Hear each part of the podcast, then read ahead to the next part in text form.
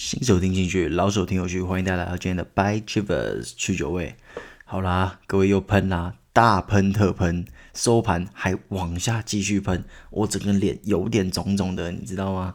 不过就像我说的啦，死都要怎么死的啦，所以我今天还是会跟大家一起分析一下，说，诶，为什么美股会喷成这样子？我找到的资料是什么？原因是什么？然后再开个诶小小的检讨会，好不好？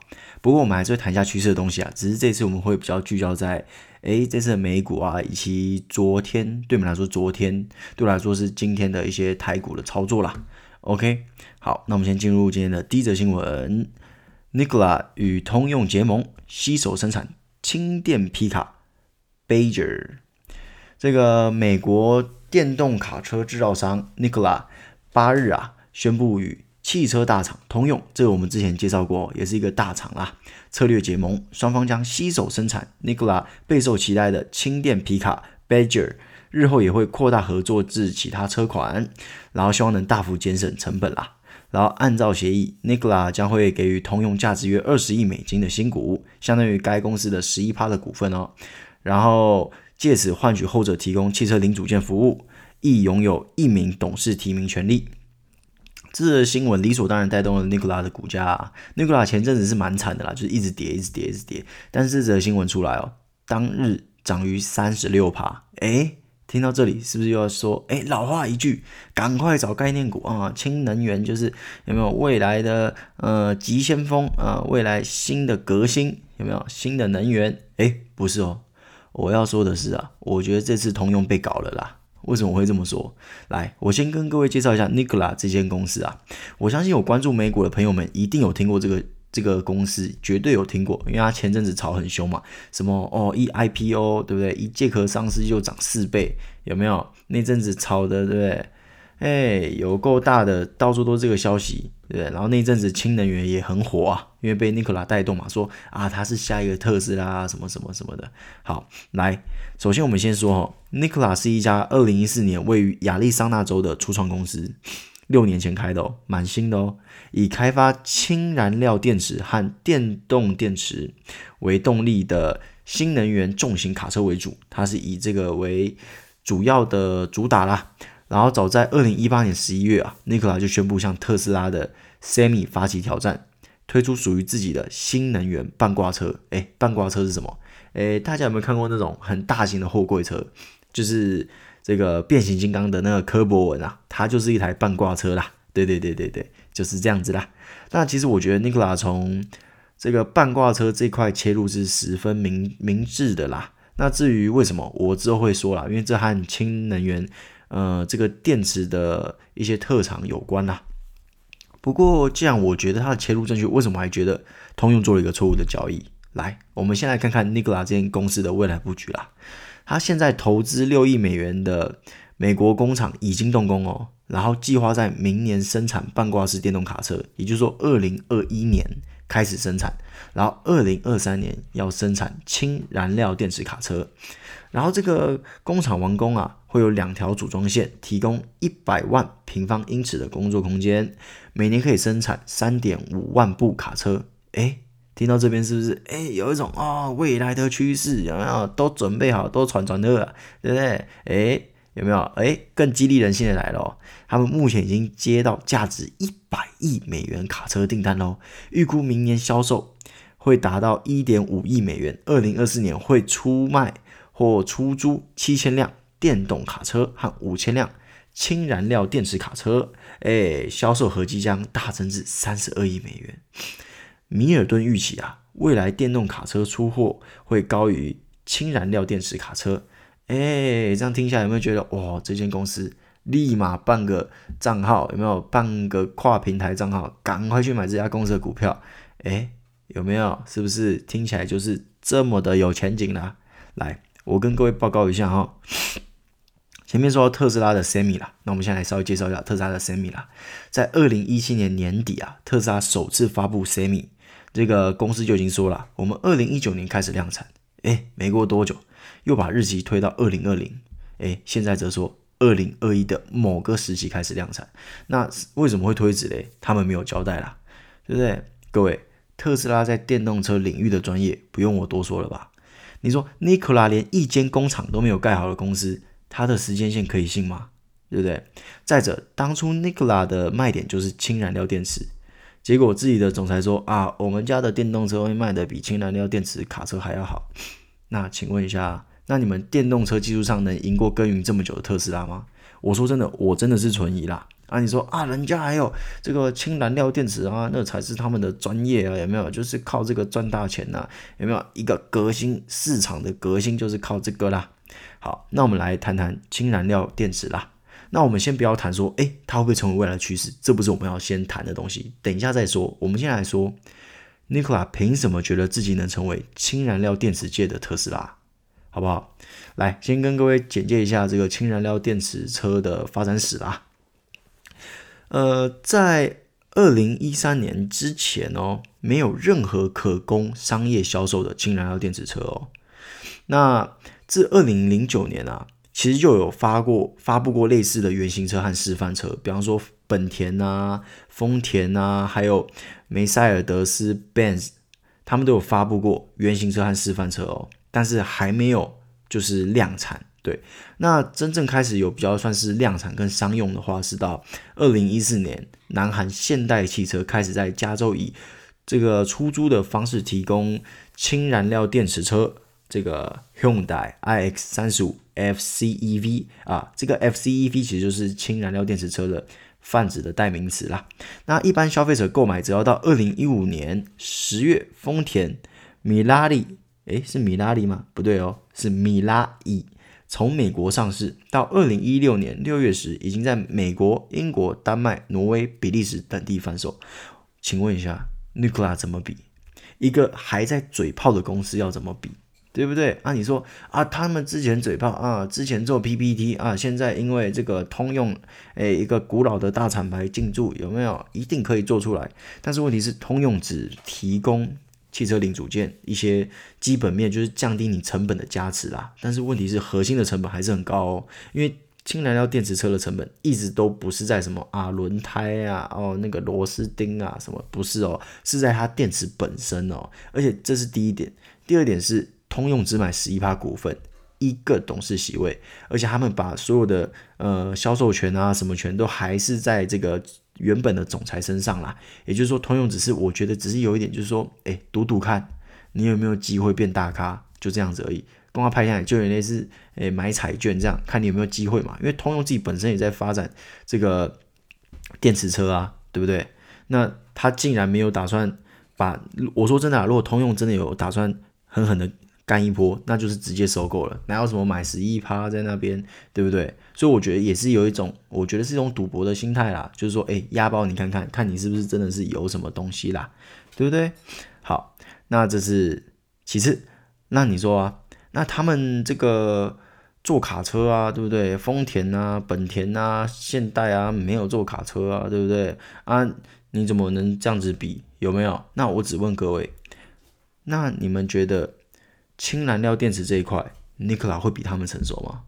对不对？一间一四年才开始成立，到现在六年过去了，没有半家，没有半个工厂，没有一间可以用的工厂的公司，技术会比他们成熟吗？我是存疑啦。那再问另外一个问题，在我介绍这些车款之前，你们有听过这些车吗？应该是没有啦。为什么？因为现在氢燃料电池就泛用化来说，成本依旧高啦。不是说它不能用哦，其实氢燃料电池用在航太啊、航空啊，其实是都有在用啦，甚至一些诶比较小型的呃一些什么割草机啊什么，其实都有一些氢燃料电池啦的一些运用。但是你说要推到电动车啊什么的，我是觉得还是偏难呐。除了本身我刚刚说的成本问题之外，还有现在的环境问题啦。各位，现在电动车是不是很多充电站？那大家有听过加氢站吗？诶，有听过吗？哎，可能连听都没听过嘛？那有听过的，我请问一下，有多少个加氢站？那我们以美国为例好了，全美国只有五十八座，整个美国只有五十八座加氢站，你怎么去买嘛？对不对？啊，你说 OK，啊，你是卡车，你是这个不需要哎那么密集的，对不对？因为是跑长线嘛。哎，啊，你比方说从东部跑到西部，哎，开到一半没有了，你要找加氢站，全美国就五十八座。有没有？这么难遇，说不定你出门走一个转角遇到你同学，都比遇到加氢站简单哦。我跟你们说，对不对？就是这样子嘛。就说现在这个还不是主流，所以我说，嗯，你说现在氢燃料电池这个尼克拉的状况会怎么样？我是觉得，就我上面的跟大家拿出来讨论的。情况来看是很不乐观啦，就是我觉得通用还是有点类似赌博的性质啦。其实各位从那个 Nikola IPO 之后的那个股价的走向，就觉得那感觉就是在炒股而已啦。就说这间公司感觉就只是做 PPT 比较厉害而已啦，对不对？好，那我们接下来来探讨另外一个问题哈，就是氢燃料电池走入我们生活的可能性。诶，那我前面已经说过了，第一个就是成本问题啦。它面临的考验最重要的还是成本啦，因为氢燃料电池需要用到贵金属，所以说它的成本一直居高不下。再加上储存氢能的这个容器，其实它的造价也是非常不菲的啦。那你问我说啊，那个反应的那些过程啊什么的，诶，我就不是那种专业的那种这个呃研发人员嘛，对不对？我这边讲也只是做知识转移，而且可能也讲的不正确，所以我就是跟大家分享概念嘛。对不对？那第二个问题哦，就是安全问题了。跟各位报告一下哦，美国今年二零二零年四月的时候，一个加氢站爆炸了，诶，所以五十八个变五十七个了，有没有啊？顺便还炸掉六十间房屋了。所以说，诶，现在看来氢能是不是没戏了？其实不好说，因为我接下来要跟各位讨论另外一个报道。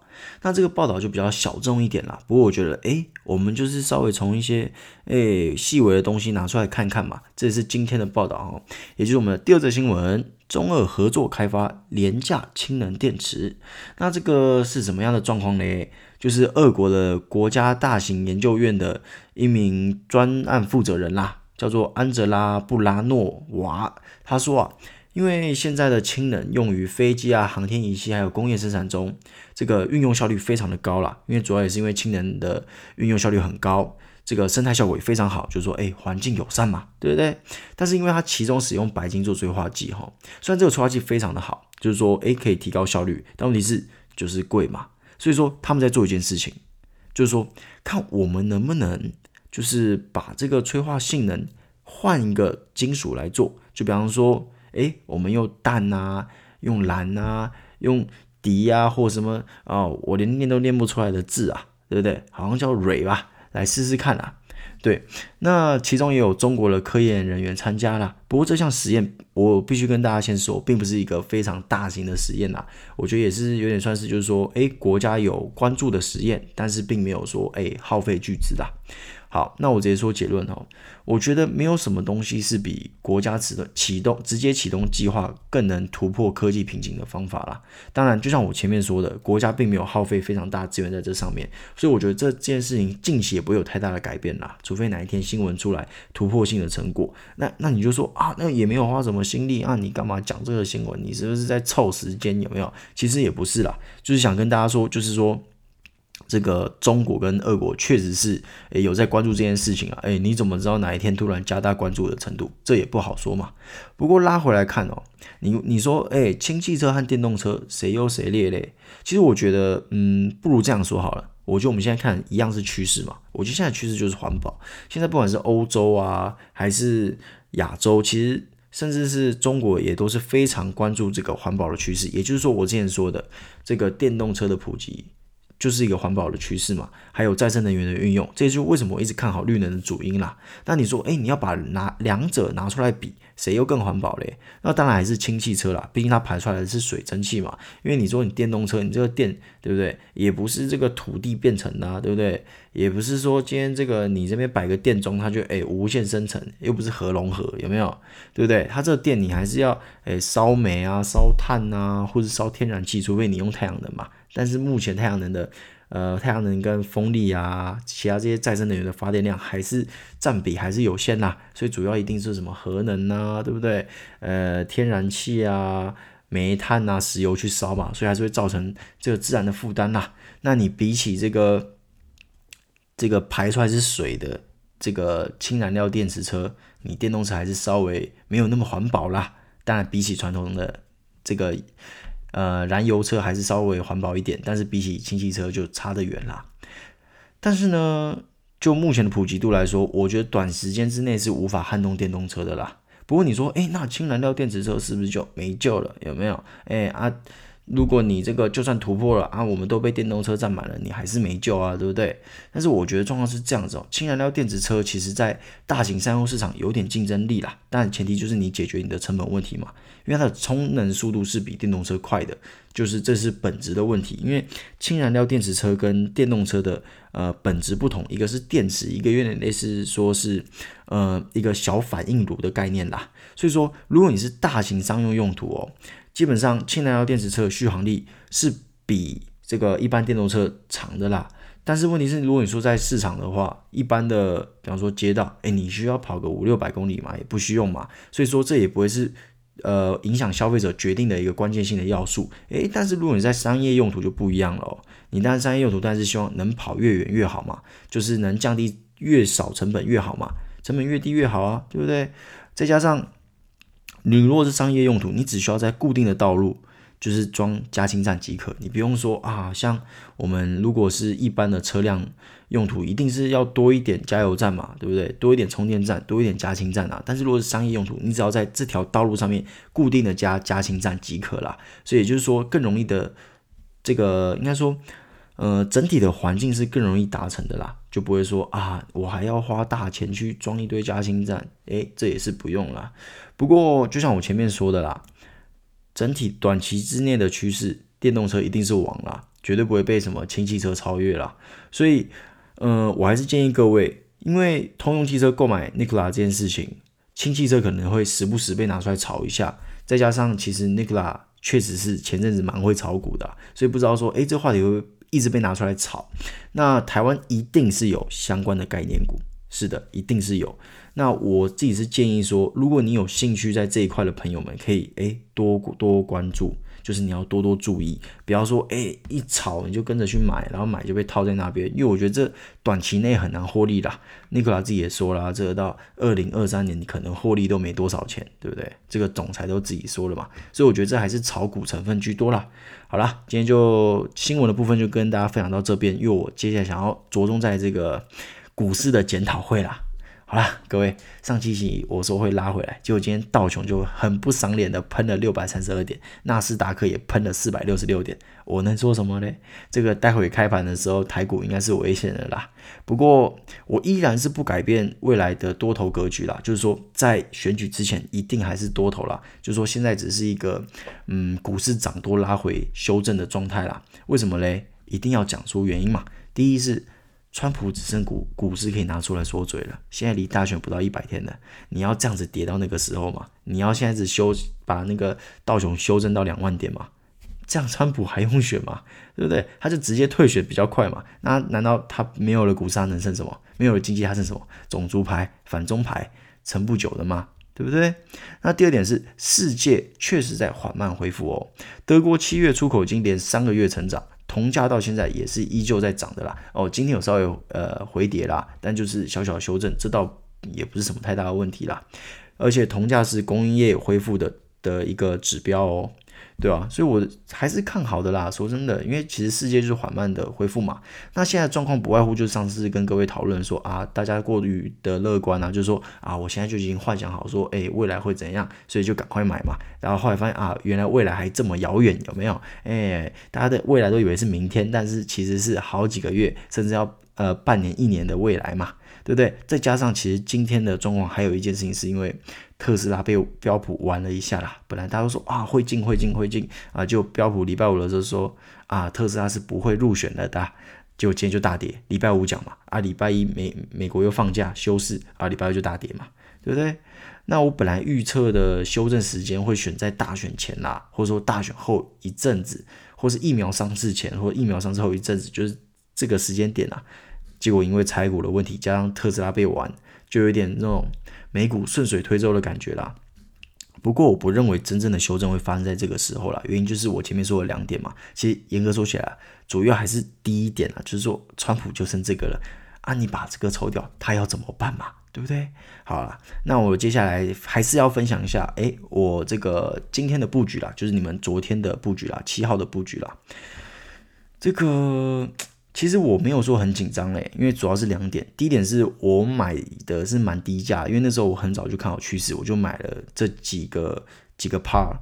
那这几趴都买在蛮低价，算这几天大家也知道太阳能跌蛮凶的嘛，对吧？但因为我买的价格还算低一点，所以倒也还好。这是第一点哦。第二点是说，我觉得，嗯，趋势还在啦，就是说。我感觉说，目前的利多新闻都还没出尽，就是说利多出尽这件事情，我觉得还没结束啦，所以我觉得还是要再观察啦，对吧？那当然啦，虽然我跟大家说，呃，绿能是趋势，但问题是，嗯，计划赶不上变化了。就是说，今天如果今天政策有改变啊，或者说，哎，今天主力不玩了什么的，那短期可能会蛮惨的。所以这大家还是要看一下，就是说，哎，除了趋势之外。我们还是要稍微看一下线图，除非你今天跟我说啊，我的趋势就是我我可以等个半年，等个一年这样子，等到我的甜蜜的卖点，我觉得是 OK 的啦。就是说这部分我还是长线还是看好啦。好啦，那我们再谈更细节的一些操作啦。那我们现在来谈我太阳能的部分。我太阳能部分，我基本上我本来进的就只有两档，那其中一档就是应该这么说啦，两档的财报都出来了，然后有一档我觉得还 OK，所以我就先 keep 住。然后另外一档，我觉得它并没有我想那么好，就是说财报的部分，所以我就先把它出掉了。对，就是说做一个获利了结的动作啦。啊，财报优的那个，因为这个成本价算我可以承受的，就是说诶蛮低的这样，所以我决定放着再看看。